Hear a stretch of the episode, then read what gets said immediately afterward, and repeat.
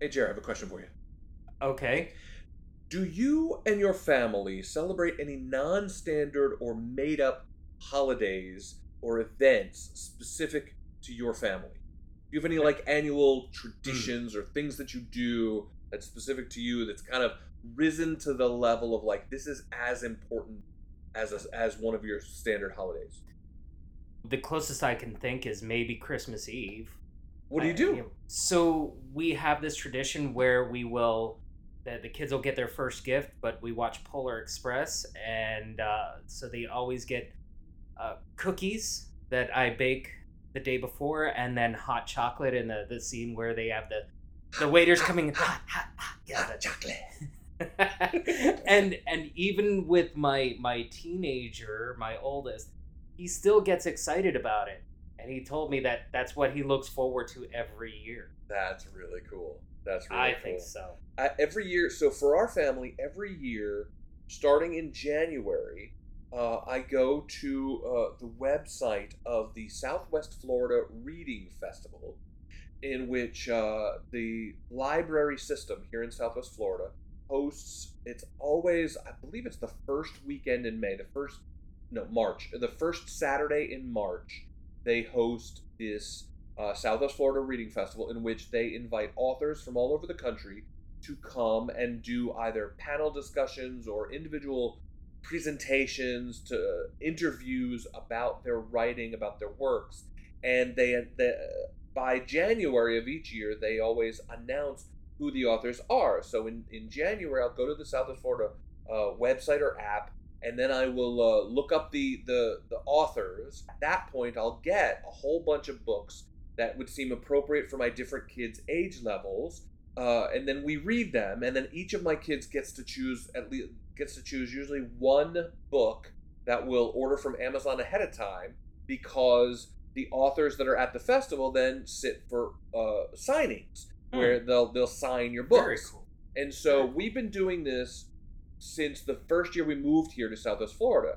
So I think 2024 will represent, yeah, it will. It'll be the 10th year. So it'll be our Hmm. decade doing this festival. And it's risen in family, uh, you know, in our family, it's risen to the level of like holiday like. We set aside time, we uh, invest the money in buying these books, we and and we always put it on the calendar in a way that means that uh, nothing else gets to be scheduled on that day. And if something else is scheduled on that day, then it gets bumped because it's reading festival day, and that is more important. And the reason that I bring it up, this whole idea of family holidays, non traditional celebrations, is because from the day this podcast drops, this podcast is going to drop on Friday, October 20th, the very next day, October 21st, is one of these non traditional holidays. Do, can you guess what it is? Uh, I'll give is you it, a. is it is it Back to the Future Day? It is Back to the Future Day. Woo-hoo! That is right. That, that is right. October 21st every year is, in fact, Back to the Future Day. Now, do you know why October 21st is Back to the Future Day? Isn't that the day he goes back? Yes, that is the date he goes back. October 21st, uh, 1955. That is the day he goes back. And so every year on October 21st is Back to the Future Day. And uh, this this year in particular, and I suspect probably every year, uh, Fathom Events and other you know organizations put the movie Back to the Future back on the big screen, so you can actually watch Back to the Future. So if you're listening to this on the day it dropped on October 20th, Friday, tomorrow, Saturday, October 21st, you can go back to the big screen and see Back to the Future in the movie theater. I think I need to get my tickets now. As you can tell, then, today's episode is about Back to the Future. Cue the theme music.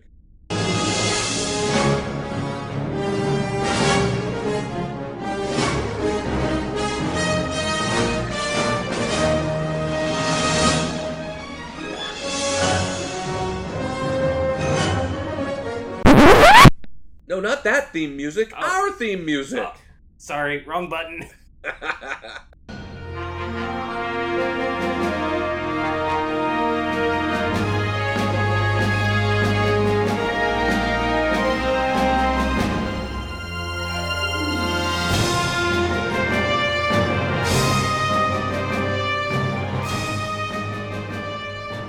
This is episode number five Back to the Future Origin Stories. Origin Story episodes are ones in which Jeremy and I talk about our relationship with a particular franchise, tell stories from our life about how and why this franchise is important to us, what we love about it, or, or how it connects to us.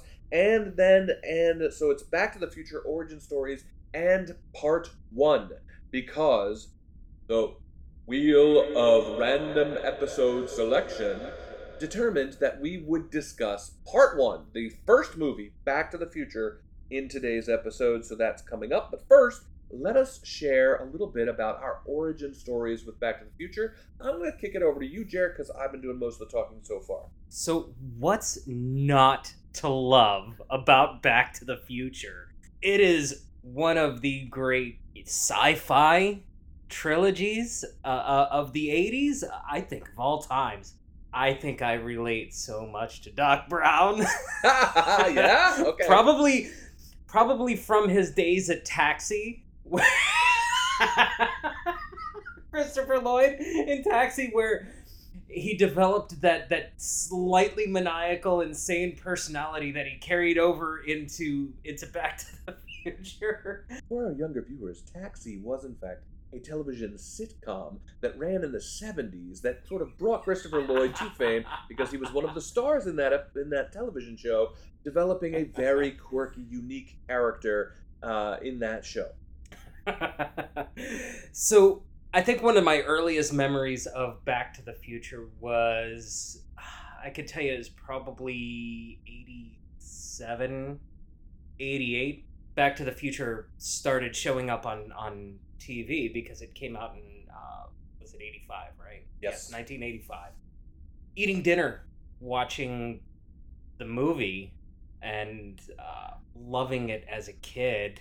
And of course that's you a couple episodes ago we talked about the toys and things like that where uh, you would get the toys to, to play with as a kid and that was a, a very strong connection i had some back to the future toys Did you have the Uh, DeLorean? i did actually have the delorean Oh, I'm jealous. it it was it was actually kind of a hand me down from uh, from a friend, but it was you know every boy likes playing with toy cars and and having the Back to the Future DeLorean was just the mwah, chef's kiss icing on the cake. But the other thing that also got me was the music. Let's be real that that music is just something that like Jurassic Park, it, it gets you deep in your soul. Uh, in fact, one of the the memories I have about that music is being at my grandma's house, and she loved listening to uh, "Evening with Pops." oh So yeah, on, oh, on um, the on Boston PBS, Pops, yes, the right? Boston Pops, yes. Yes. And they did they they did one where they played the entire score from Back to the Future. And me being astonished because this is the, the, the early mid 90s and being astonished that they would do something so modern and it wasn't until years later that I figured out oh pops that was pop music popular music so Uh-huh. Uh, uh-huh. and Well, uh, it's funny you mentioned, if you don't mind me interrupting you a little Yeah. bit, it's funny you mentioned the, the score and the music and how important it is because um, in preparing for this episode, uh, you know, I got to learn more about it in, in preparing our info facts and things, and I discovered that uh, Back to the Future is still alive and kicking, uh, very much so, because not only are there the original movie trilogy and the animated TV show that came out back in the 80s as well. But there is also now a musical, a Broadway musical, Back to the Future, the musical, that is brand new. It just came out. It ran in London in amazing. 2021 and has now just premiered on Broadway this past August, just a couple of months ago from the time of uh, this recording. I read specifically in one of the reviews of the musical, I read that when the beginning, when the overture for the musical starts, the crowd spontaneously started cheering because the overture to the musical is the same as the theme music for the movies because the same composer Alan Silvestri did the musical the move the music for the musical as did the music for the movies. And that theme, like you were saying, it's just so indelibly intertwined with the the the the IP with the with the with the content that you hear that theme and and it just takes you right there. And the other thing I discovered was there is a website called backtothefuture.com that is dedicated to the franchise. I, I suspect it's run by the franchise. But in addition to Back to the Future the musical, there are also now there is this touring production called Back to the Future in concert. And what they do is put the movie on a big screen and they have a full live orchestra play the music in sync with the movie. so while you're watching the movie, you get to listen to a live orchestra play the music. It's called Back to the Future in concert. And if any of them had been anywhere near where we live, I totally would have spent the money to travel to see that because it sounds extraordinary. I, I wonder if if they even do the, the transition from the, the Chuck Berry to heavy metal too. That uh, that would be great to listen to. I I I wouldn't it wouldn't be surprising to me. It sounds amazing. I wonder also if the musical is going to take on a cult status. You you said that they started cheering when when the opening score played. I wonder if it's going to take on that cult status, kind of like Rocky Horror Picture Show, where people dress up and they they get actively engaged with the the production I don't know if that's something that they would do on Broadway, but no, I don't think that's the Broadway. But I think, but I am almost certain, I unless I hallucinated, which I rarely do. Uh, I am almost certain that I read, I have read in the past where there will have been productions of Back to the Future that do the that have the Rocky Horror uh, treatment, where people where they have actors come up on stage in front of the film being played just like Rocky Horror, and they have people running around doing it. You know, wearing the the red the red puffy vest and wearing the white coat with the big white wig and all that. I am certain that I have seen that somewhere before, and I went looking for it and I couldn't find it. But that's where I found this in concert thing. But I also know that there are, um, and I didn't track these down either. But I know there are at least one, if not two, documentaries mm. about how long lived the Back to the Future franchise is and, and movies. And I'm almost certain that it, maybe it was in the trailer to one of those documentaries that I learned about the fact that in in specific places they have hosted these Rocky Horror style acting to the movie to Back to the Future, which I think is a pretty amazing and would be super fun to do to do as well. I, I'm totally down for that. If someone wants to get that started, I will be right there with you. One of the things about Back to the Future, though, that, that I find myself, at least in my head, quoting certain parts of the movie. I, so I, I do a lot of uh, manual work. I do air conditioning. Southwest Florida is a great place for that.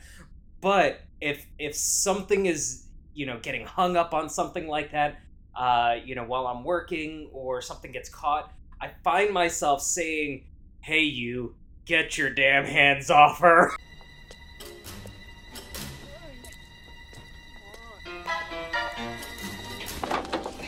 Hey, you, get your damn hands off. Oh, I think you got the wrong car, McFly. oh, or the, the the one thing that also goes through my head is no, you bastards!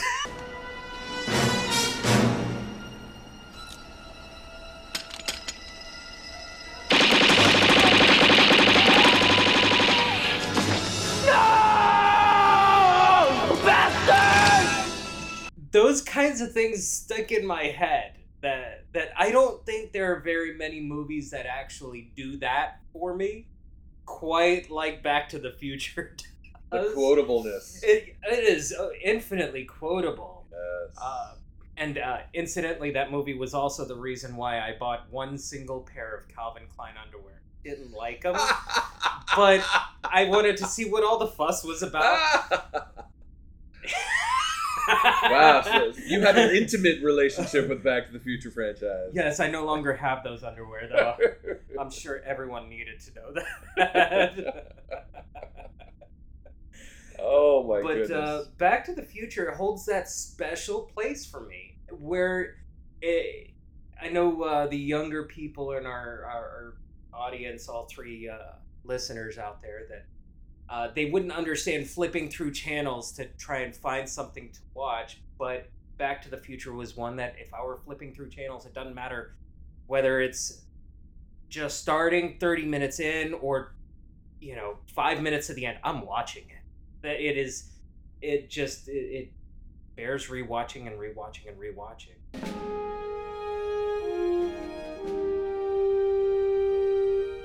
Our Wheel of Random Episode Selection discussion.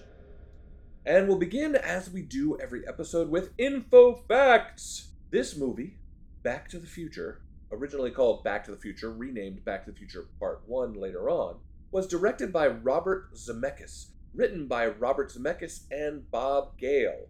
Colloquially, they are known as the Bobs. Bob Zemeckis is what he's known known by, even though his credit is Robert Zemeckis. So it's the Bobs, Bob Zemeckis and Bob Gale. It was starring Michael J. Fox, Christopher Lloyd, Lea Thompson, and Crispin Glover. Produced by Steven Spielberg's own Amblin Entertainment, distributed by Universal Pictures, with a release date of July 3rd, 1985, a running time of 116 minutes, with an original budget of $19 million. According to BoxOfficeMojo.com, it currently stands at $383,336,762 in box office take. So they, they, they did well. Let's just put it that way. Uh, other franchise elements include Part 2, uh, Back to the Future Part 2, which premiered in 1989. Part 3 premiered in 1990. Back to the Future The Ride, which opened at Universal Studios in 1991. There was an animated TV series that ran two seasons, had 13 episodes each. That was also in 1991. And we've already discussed Back to the Future The Musical, which just opened on Broadway August 3rd, 2023, after a couple of years in London's West End.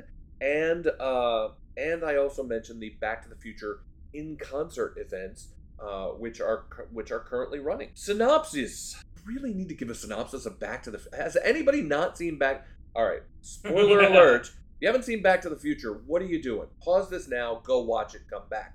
But just to remind everyone, in case it's been a while since you've seen, what I decided to do for this episode was rather than write my own synopses, why reinvent the wheel? I just I I figured, you know, online, a lot of people have gone to the trouble of writing synopses already.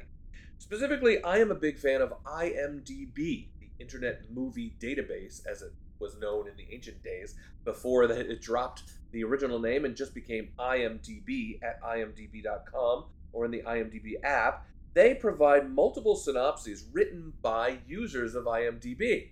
And so this, uh, I, I kind of fell down a little internet rabbit hole of, uh, of checking out different synopses, and they are kind of fascinating. So I, I, I thought I'd share three different synopses written by different users Oh, on IMDb. All right. Lord. Here's the first one. This one is written by an IMDb user who has named himself Official Synopsis. That's his uh, that's his IMDb username. Hmm. and he has written the he has written synopses for 275 films on IMDb. Here's official synopsis synopsis. Marty McFly, a typical American teenager of the 80s, is accidentally sent back to 1955 in a plutonium-powered DeLorean time machine in quotes. I don't know why he put time machine in quotes, but quote time machine end quote invented by a slightly mad scientist. During his often hysterical, always amazing trip back in time, Marty must make certain his teenage parents to be meet and fall in love so he can get back to the future. Right, that was not bad. I thought that was not bad. No. This one, you know, I, I, I enjoyed that. I really liked the callback to the title of the movie. Uh, the I, I really like the often hysterical, always amazing trip back in time. Thought that was kind of fun uh, commentary there. Here, let's do the second one. This one is by an IMDb user named RECB3. I don't know if he's a droid, but uh, RECB3, who has done 203 synopses on IMDb. Here's here's uh here's their their synopsis. A male high school teenager accidentally finds himself in the past in a time machine that was invented by a scientist. He now I'm sorry, I just that sentence amuses me. so much of that sentence is like, well, how else would that happen? But anyway, he now has to find a way back to his own time with the help of the past version of the scientist while making sure that his parents get together to not be wiped away from existence. That was that one. That's a little condensed. Very that was very Reader's Digest that one. Here's the third and final one. All right, third and final synopsis. This one is from a, an IMDb user named Rick uh, Nick Reganis. Nick Reganis. If I if I'm mispronouncing that, Nick, I apologize. Um, he has done. Get this on IMDb. He has written seven thousand nine hundred and eighty-two synopses. Nick is big in the synopsis game yeah, I think official synopsis needs to do a uh, a little catch up work. Yeah. there, man. Yeah, You know, yeah. Come on, get with it. Yeah, Nick has him uh, beat. So here is Nick Reganis's synopsis Hill Valley, California, 1985. Destined to follow in his wimpy dad's footsteps, average high school teenager Marty McFly is about to make history. And when his crackpot scientist friend Emmett Doc Brown fashions a time machine out of a 1982 DeLorean DMC 12, Marty inadvertently jumps back 30 years to do the unthinkable. But things were different in 1955. Like a fish out of water, Marty gives his all to keep the time space continuum intact. However, unforeseen romantic compli- complications stand in the way of a safe return. Now, a pressing question arises What will it take to go back to the future? So I, I, I, it might have been a little redundant to read all three, but I, I found them interestingly different enough just to. that that just second one sounds like it was written by Chat GPT. Yeah. rewatch reactions. We wa- we rewatched part one, the original, Back to the Future. Jared, what did you think? You know that it it does still hold up. At least to me, it's one of those movies that I can watch and rewatch and rewatch, uh, whether it's on TV or in my head. You can you can definitely get the uh, feel of it that it you, you understand that it is a very 80s movie and it has a very idealized view of the past but they weren't trying to go for any major social commentary. So it's it is still a very very fun watch. It's like i said before it's one of those movies that it doesn't matter if it's five minutes in or five minutes left i'm watching it. I think the closest thing they came to uh, any kind of social commentary was towards the very end when he rides into hill valley uh, after going forward in time you know drives drives the delorean in, into uh, the adult theater and the uh, the homeless guy was crazy drunk drivers.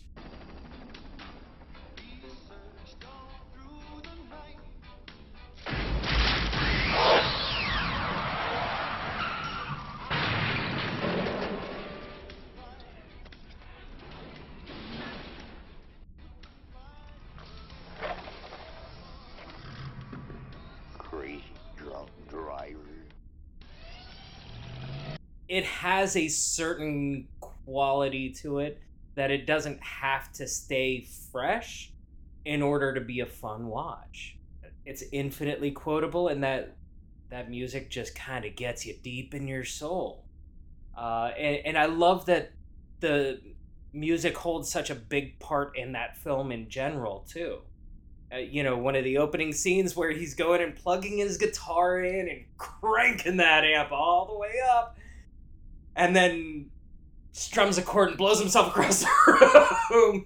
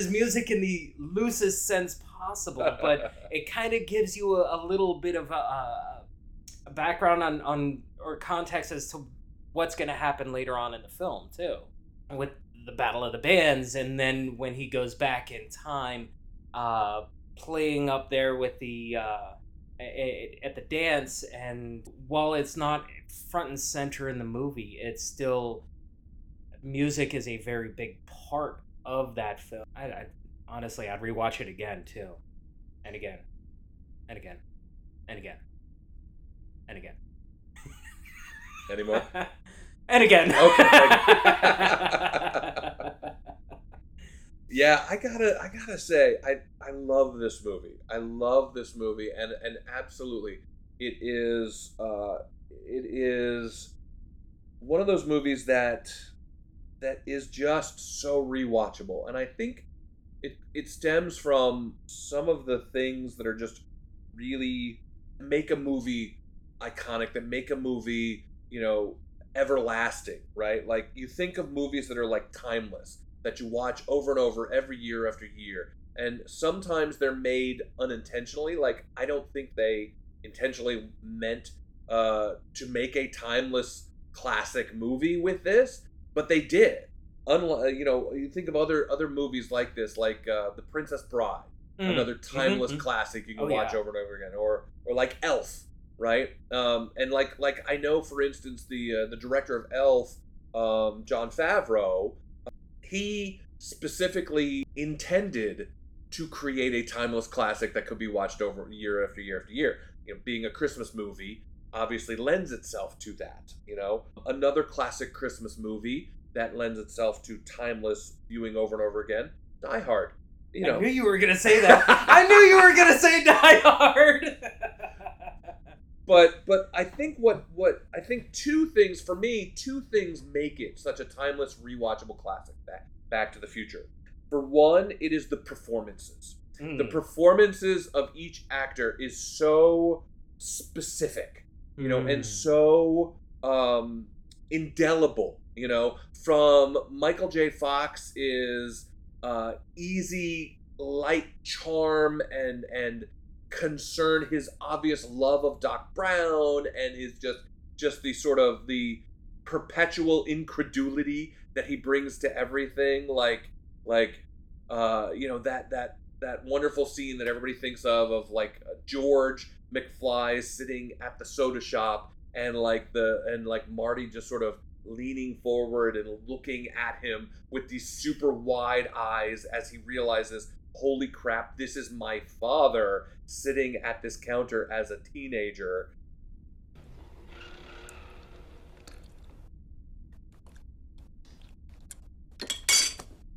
What? You're George McFly. Yeah, who are you?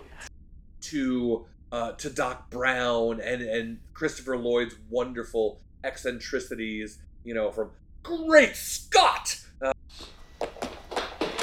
Great Scott! What? Great Scott! Great Scott! Great Scott! Great Scott! Oh, great Scott!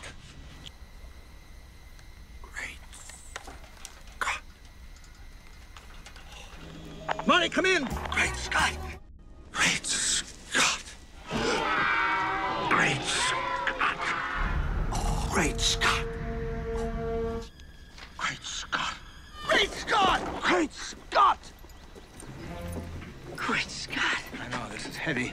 Uh, you know, just the, the, the so quotable and so, you know, uh, to Lea Thompson and yes. going from the you know at the beginning of the movie the super repressive mom who's like girls don't ever do that you know and telling her daughter all the things that she should never do because a proper young lady doesn't do any of those things to then later in the movie being a total horn dog who does exactly all of those things you know from the smoking to the asking boys out to the to the kissing in cars you know the whole thing it's just wonderful. Just the performances are are so good, um, and and that carries through not only through the the the other two movies, but then also carries through into other incarnations of the franchise. So Mm. the animated series, I remember that you know they the, it was not all the same actors, but the actor but the voice actors in the animated series could you know could mimic the per- performances and portrayals, even to the point of the the current musical Back to the Future the musical on Broadway. You the the original cast recording from London is available. I, I listen to it on Apple Music because I have Apple Music, and it's wonderful how the these actors 25 years after the movie came out, you know, nearly 30 now years after the movie came out, can recreate. Wait, what? What year is it, Jer? It is uh, 2024. And when? All right, 40 years. Arithmetic is not my thing. Shut up. I'm sorry to make you So, feel so old, Jer. Nearly 40. Yeah, exactly. Thanks a lot. Give me an extra decade. Anywho, this long after the movie came out that actors on Broadway can sort of recreate the performances and the choices. Great Scott! Marty! I've just become the world's first time traveler! A time machine, a time machine? Whoa, whoa, whoa, wait a minute, Doc. Are you telling me that you built a time machine out of a DeLorean? Well, if you're gonna build a time machine into a car, why not do it with some style? I'm the architect of TikTok tech, a frequent flyer on a cosmic trek. I sorted through the quarks and quirks, and for once I know I made a thing that really works. To Crispin Glover. I mean, Chris, talk about unique Oh, performances. yeah, yeah. Crispin Glover uh, does, again, does that super, you know, Crispin Glovery kind of weirdness he brings to it, but it so works with the the uh, the anxiety riddled, super fearful George McFly that he portrays. So I think the performances is one thing, and then I the other thing that always brings me back to Back to the Future is the plot, the Oh, story. yes, yeah. The plotting is so well done, and what I mean by that is, and this this goes actually this connects directly back to my reference to Die Hard because one of the things I love about Die Hard is how every little breadcrumb that is dropped in the beginning of the movie, every element at the beginning of the movie, from you know in Die Hard, it's like why does he take his shoes off? Because he had this random conversation with a guy on a plane, and then that becomes a big thing because he's barefoot later on. Similarly, with uh, Back to the Future, you know, there he and Jennifer, Marty and Jennifer are in the park, and uh, Marty's handed this, you know, this woman comes up and is demand, you know, is asking for Save the clock tower! Save the clock tower! Save the clock tower! Save the clock tower!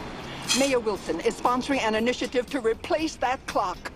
30 years ago, lightning struck that clock tower, and the clock hasn't run since. We at the Hill Valley Preservation Society think it should be preserved exactly the way it is, as part of our history and heritage. There you go, lady. There's a quarter. Thank you. Don't forget to take a flyer. Save the clock tower! hands Marty this flyer that then he crumples up and sticks in his pocket. And you could think that that would just go away, but then that flyer in his pocket becomes a crucial plot point to in 1955 when Doc Brown's like 1.21 gigawatts. What? There's nothing that could create that kind of power. This sucker's electrical, but I need a nuclear reaction to, to generate the 1.21 gigawatts of electricity. I need. 1.21 gigawatts! 1.21 gigawatts! Great Scott! What? What the hell is a gigawatt? Maybe Ex- you could just buy plutonium from any drugstore in 1985. That's right. But the you know, and then the flyer provides the answer. So the the tight plotting, the the fact that Mm. they they interweave the the past and the present and going back to the future, it's just all so wonderfully tightly done. Nothing is wasted. Is I Mm. guess I guess the the another way to put it. You know, like every minute, uh, there's nothing wasted in in terms of scenes or elements or or pieces. You know, from the him having the hazmat suit to being able to scare George wearing the hazmat suit to then the hazmat suit looking alien being on the cover of his dad's book at the end of the movie. You know, the whole thing. The, Right, there's yeah. nothing wasted. All the plotting is so tight and so fun that you're like, you know, that that when you first watch it, it's like, oh, oh, I remember that, or oh, that. And then later on, as you're rewatching it and you see the flyer get crumpled up in his pocket, you're like, oh, that's coming back. I remember that now, you know. so it's just so much fun. I think those are the two things for me that sort of make Back to the Future so timeless and so fun. And it's funny, you know, I think one of the things that makes it such a classic and fun and and rewatchable is the fact that it is so fun. Mm, That yes, it's not yeah. it doesn't take itself too seriously. You know, there's a lightness there. And that that really comes from Michael J. Fox's performance and is a really crucial part of the mythology of Back to the Future. Are you are you aware of um, have you ever seen on Netflix there's a series called The Movies That Made Us? Have you have you ever had a chance to look at I, that? no, I'm not. I'm not. Check it out. It's Okay. fantastic. The Movies That Made Us is this series on Netflix that takes there's so far like I want to say like maybe 14 episodes of the show split into these three little mini series seasons. Uh, but what they do is they go back to these classic films and they do a documentary style retelling of what was happening behind the scenes to get the movie made. So they go back to the beginning of the development process, through the filming, through the editing, okay. through the release. They don't talk about it really much after the release, but it's all about how the movie got made. Okay. So, um, and they do, they do. I mean, it's like they do Dirty Dancing, Home Alone, Mm. Elf, Die Hard, Back to the Future. They do a series of. They do one of their seasons is like they do three or four episodes of horror movies. So they do Friday the Thirteenth and Halloween and another one that I can't remember. Uh, and then they do. Uh, I think they did Coming to America with Eddie Murphy, and but it's just a wonderful series. They but their episode about Back to the Future is fascinating because it talks about the fact that in the filming of Back to the Future, trying to get it made, they did something that almost no movie does, which is they had they had their cast in place, they started filming, and then six weeks into filming, I want to say it was like at least a third of principal photography in the can. They decided to, to fire their main lead actor and replace him. And and what happened was they wrote when they wrote this movie, the Bobs, Bob Zemeckis and Bob Gale, when they wrote the movie, they did so with Michael J. Fox in mind because through Alex P. Keaton in oh, Family Oh, yes. Ties, this the Yes. TV sitcom from the '80s, Michael J. Fox was a big up and coming star, and they had his sort of sitcom persona in mind, and so they wrote it with him in mind. But because he was doing Family Ties and something else, he was it was determined that he was just unavailable for the time to do a movie. So they so they auditioned a ton of other uh, young actors at the time, and they they landed on Eric Stoltz. Eric Stoltz uh, was cast as the original Marty McFly, and in this, and there are on the internet and and in this show, TV show, the movies that made us, you can actually see little clips of of Eric Stoltz playing Marty McFly, like the the the scene that I described earlier of the wide-eyed Marty McFly leaning forward at the counter to look at Mhm. George. You can actually find that clip with Eric Stoltz as Marty McFly. And what's fascinating is Eric Stoltz um, read Back to the Future not as a fun, light comedy script. He read it as a tragedy.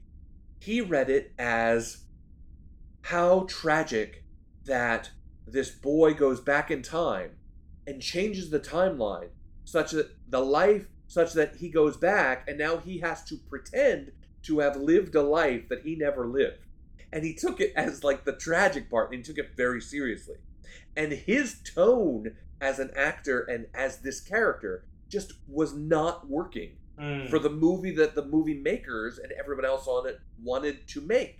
Even to the point where if you see, if you look up the, the Eric Stoltz clips, you can see that his costume wasn't a bright red puffy vest. It was like a, a black denim jacket, such to kind of match his mood a little bit more. And he was it was Hmm. like a darker take on it. Mm. And so, because one of the uh, producers of the movie from the movie studio pushed hard for Eric Stoltz, and frankly, the the filmmakers, Robert Zemeckis, the director, and and Bob Gale, the, the his co-writer, they were not real sold on Eric Stoltz from the beginning. The producer said, "Okay, you're going to try Eric, and if he doesn't work out, you recast him and reshoot."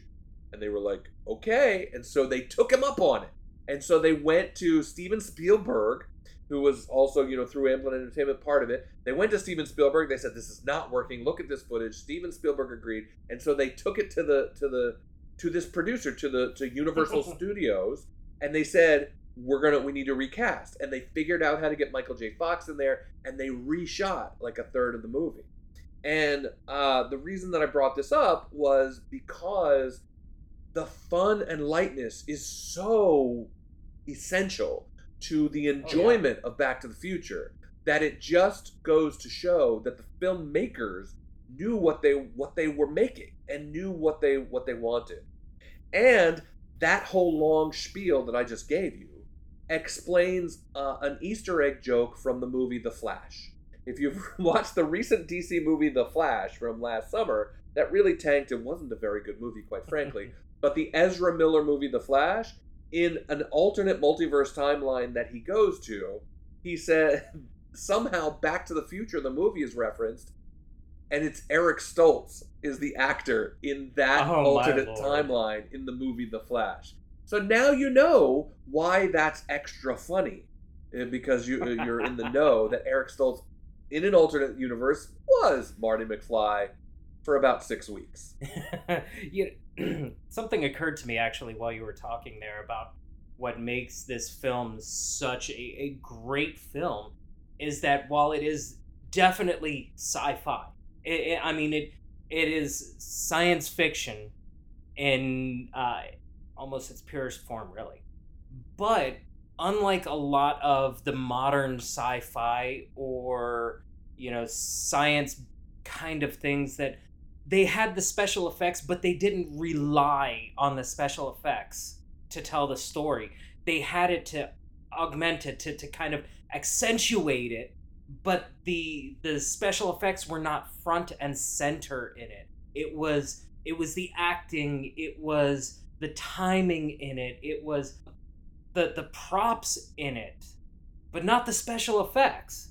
They they you know, I mean, there's only a few really big special effects scenes in there. The first one where uh, he's holding the camera and the, the DeLorean's coming right at him, and just before it hits him, you see the, the sparks flying and the, the neon glowing around the edges of the car, and then the, the, the flame trails from the tires, which it, every every kid that ever played with a uh, toy DeLorean, you know, always tried to imagine that in their head. If not actually try it, I don't recommend it. But burning plastic hurts. the the special effects that they used became part of that lore because they didn't rely so heavily on on them. They relied on that storytelling, they relied on the acting, they relied on the timing, the the understanding of what they wanted and they were willing to wait for it like that. Take 6 weeks and say, "You know what, dude, this this just ain't happening."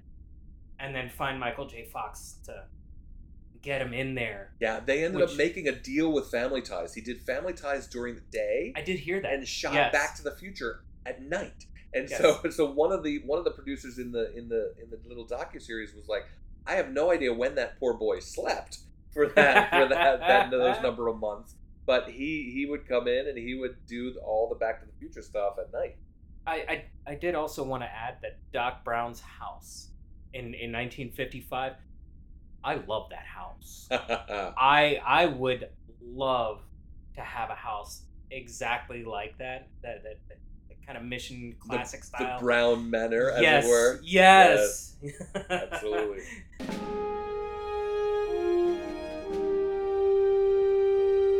My origin stories with Mhm. Back to the Future. I'm pretty sure I saw all three in the theaters because they were they were just a especially part two and part three.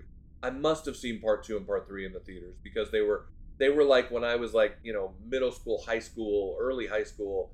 Um, it would have been perfect timing, you know, for for just for going to see it. I don't have solid memories of it, but what I do know is that it's a movie that I've always owned.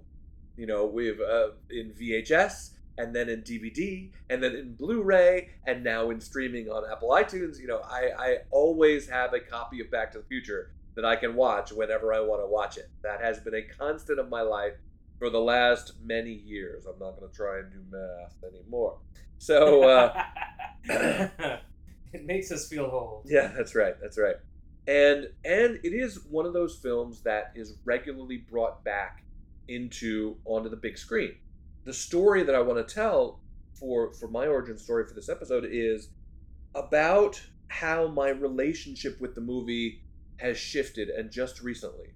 And what I mean by that is I when I am watching a movie, my favorite thing is to identify with particular with a particular character in the film, right? You mentioned yourself earlier in this episode that that you uh, that you had a, a strong connection to Doc Brown, right? I prior to recently, I had always, you know, as the main protagonist of the film, I would always identify with Marty. Um, and I did that for, or George, right? Um, and I would do that in a, in a, specifically from the young protagonist trying to figure out what the right thing to do is and, and who to become and all of that kind of thing, right? And, and especially the, the teenage George. I connected to him because because I have always been kind of the nerd, the geek, the somebody who's not popular, who is, was awkward with the girls, and and so as a young person, I would highly identify with teenage George. Um, then after I found my Lorraine, so to speak, and got married and everything else, I would uh, relate to teenage George uh, nearer the end. You know, like after he punched Biff and like found his Lorraine and like and like uh, you know pushed the other guy away at the dance and then kissed Lorraine. When I found my wife and and you know and we got together, that that sort of was the uh, uh, the powerful touchstone of the movie for me. Just recently, it was this past June. Back to the Future was on the big screen again. I'm not sure if it was for an anniversary or what it why it was, but I noticed that it was, and so I took um, I took my teenagers to see it uh, because they are big fans of Back to the Future. Uh, because we watch it in our house, and I've shown the whole trilogy to all of my kids, and they love it.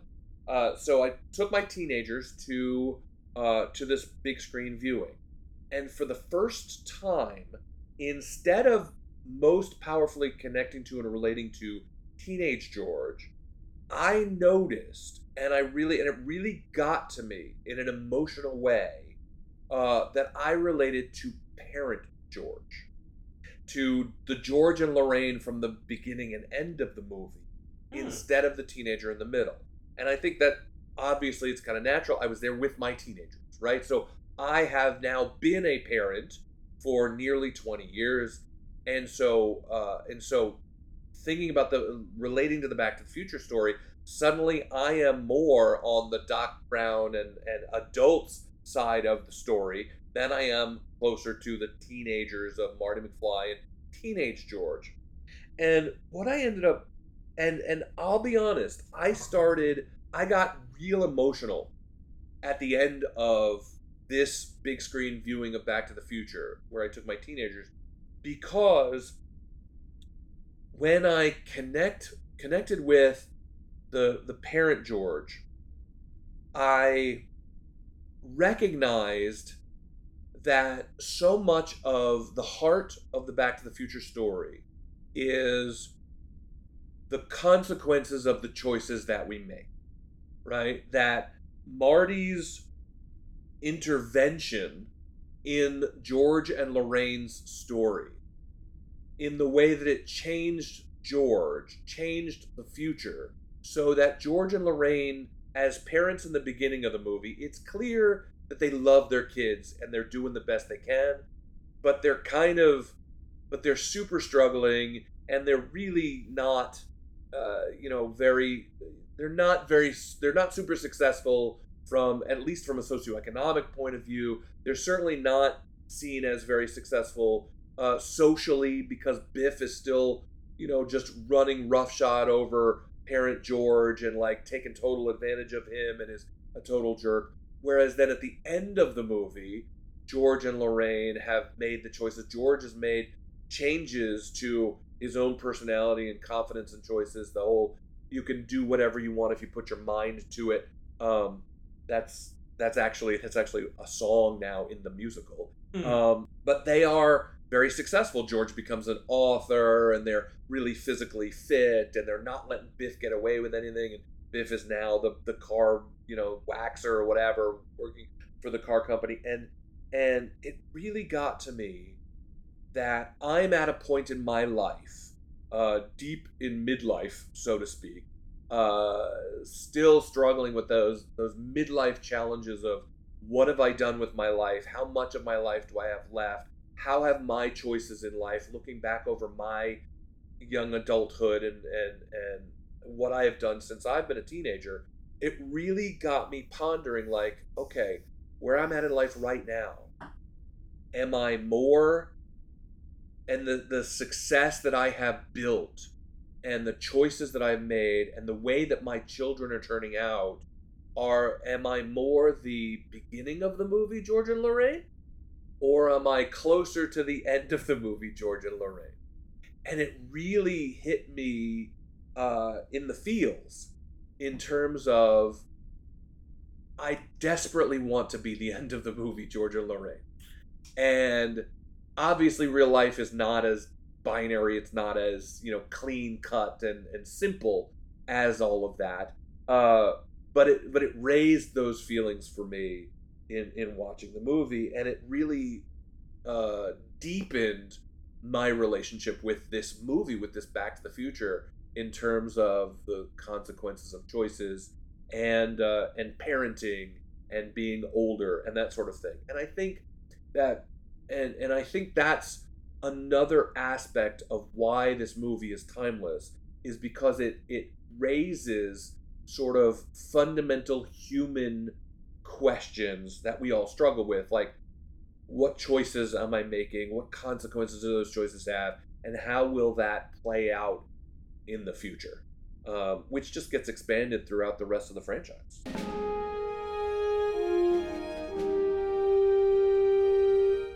As host of this episode, uh, it was my responsibility to come up with the host surprise fun.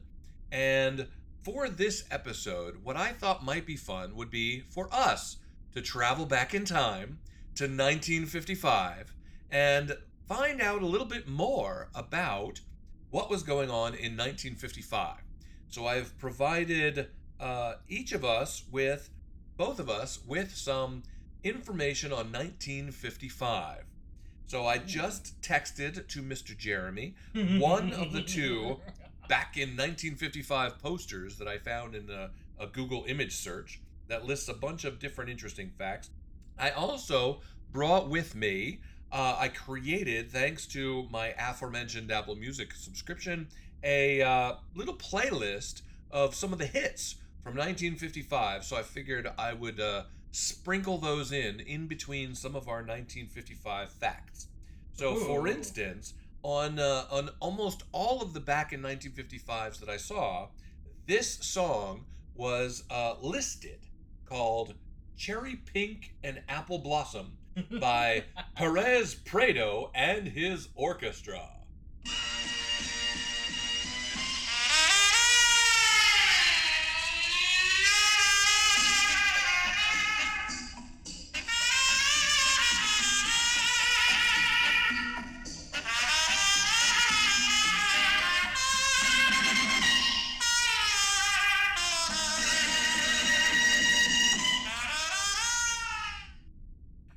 Right, Jeremy, hit us with some back in 1955 facts. So, back in 1955, born this year was Bill Gates, Kris Jenner, Steve Jobs, Rowan Atkinson, and Bill Nye the Science Guy. That's Mr. Bean, isn't it? Rowan Atkinson? Yeah. I had no idea. That's Mr. Bean. yeah. All right, I'll, let me hit you up. Uh, news stories from 1955. The US, UK, USSR, and France meet at a summit in Geneva. Rosa Parks refuses to sit at the back of the bus, breaking segregated seating law.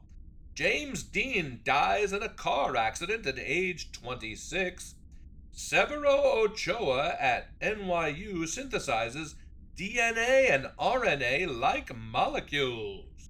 Back in 1955, our president was Dwight D. Eisenhower. The average income per year was $4,500. What things cost? Gasoline was 29 cents a gallon. a Buick two door sedan, $2,395. Isn't that interesting, though, that, that $4,500 was the annual income and a Buick was about half their annual income? Now, a new car can be as much as half again as much. Oh, yeah, and a Yeah. new house. How about this one? Back in 1955, a new house cost $10,950. Oh my goodness. So, And yeah. an air conditioner. this is one I feel deep in my soul. Ah, there you go. $129.95. All right. All right. Oh, here, let's go. All right, let's let us return to our 1955 playlist. This was also a big hit in 1955. One, two, three o'clock, four o'clock, rock. Five, six, seven o'clock, eight o'clock, rock.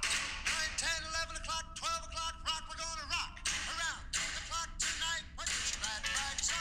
Join me. We'll have some. I don't That's- think there's anybody who probably didn't start singing along with that. Those were happy days. Ah! nicely done, nicely done. Let's see. How about um 1955 sports news flash. The World Series champions were the Brooklyn Dodgers. In NBA, the Syracuse Nationals. In the NFL, the Cleveland Browns. And the Stanley Cup champions, the Detroit Red Wings. Ooh, I have some additional born this year. Dr. Phil, Bill Murray, Julie Kavner, Stevie Wonder. Ooh. The top movies in 1955 Lady and the Tramp, Mr. Roberts, The Tall Men, The Sea Chase, and Love is a Many Splendid Thing. Ooh, lovely. All right, another hit from 1955.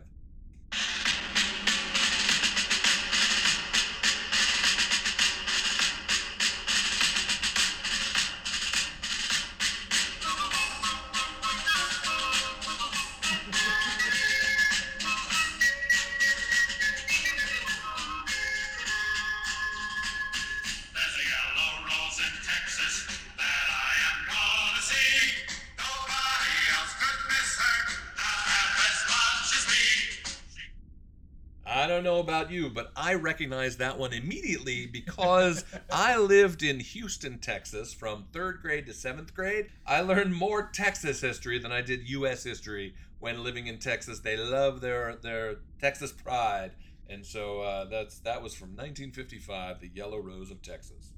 Some more news stories from 1955. The Vietnam War began on 1 November 1955. Disneyland theme park opens in Anaheim, California.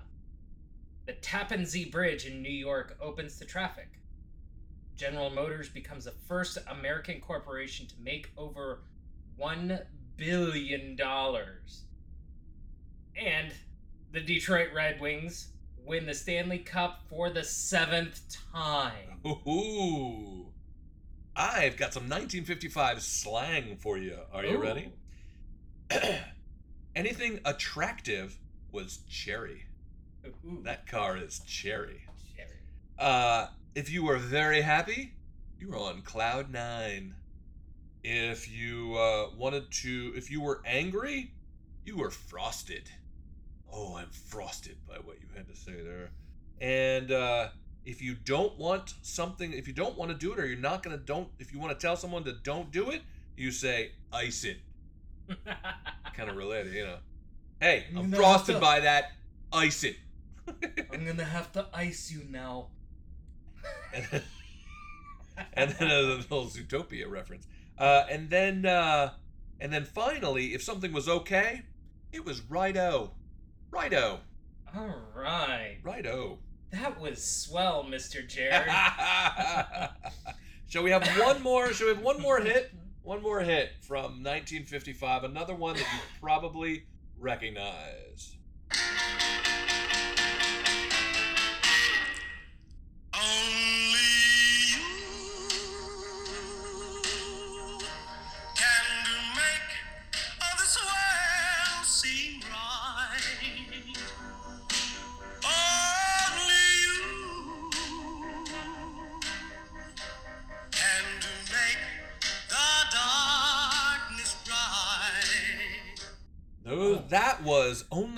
And You Alone by The Platters. And I realized I did not give appropriate accreditation to previous hits from the 1955.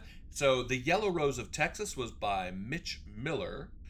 Rock Around the Clock was by Bill Haley and His Comets. And, of course, the first hit, Cherry Pink and Apple Blossom by Perez Prado and his orchestra.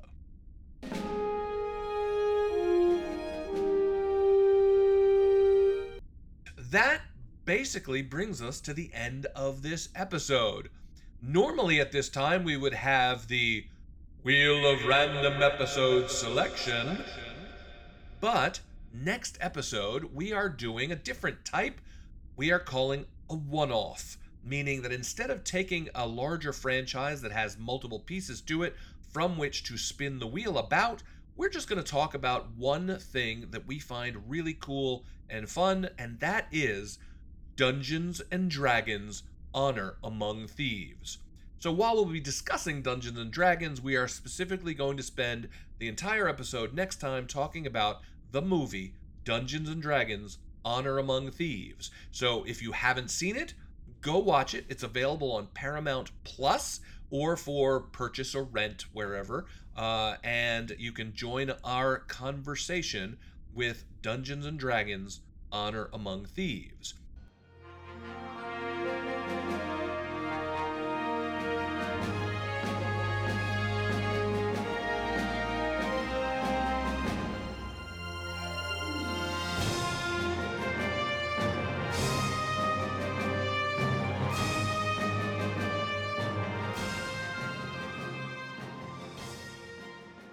Encourage everybody, if you have any questions about your own comments, your own origin stories in which you share with us your stories about why you love a franchise, we would love to share those on the show. If you want to record a voice memo and email that to us, you can email us at feedback at two guys and a franchise.com. That is all spelled out T W O A N D A G U Y S franchise.com. I did that again just because it amused you last time. Uh, two guys and a franchise.com. Uh, or visit us at two guys and a franchise.com where you can send us a message or leave a comment on an episode post. With that, I'm Jeremy. I'm Jerry. No, wait, that's backwards. You did it again. I'm Jerry. I'm Jeremy. Uh, we hope you have a wonderfully nerdy week.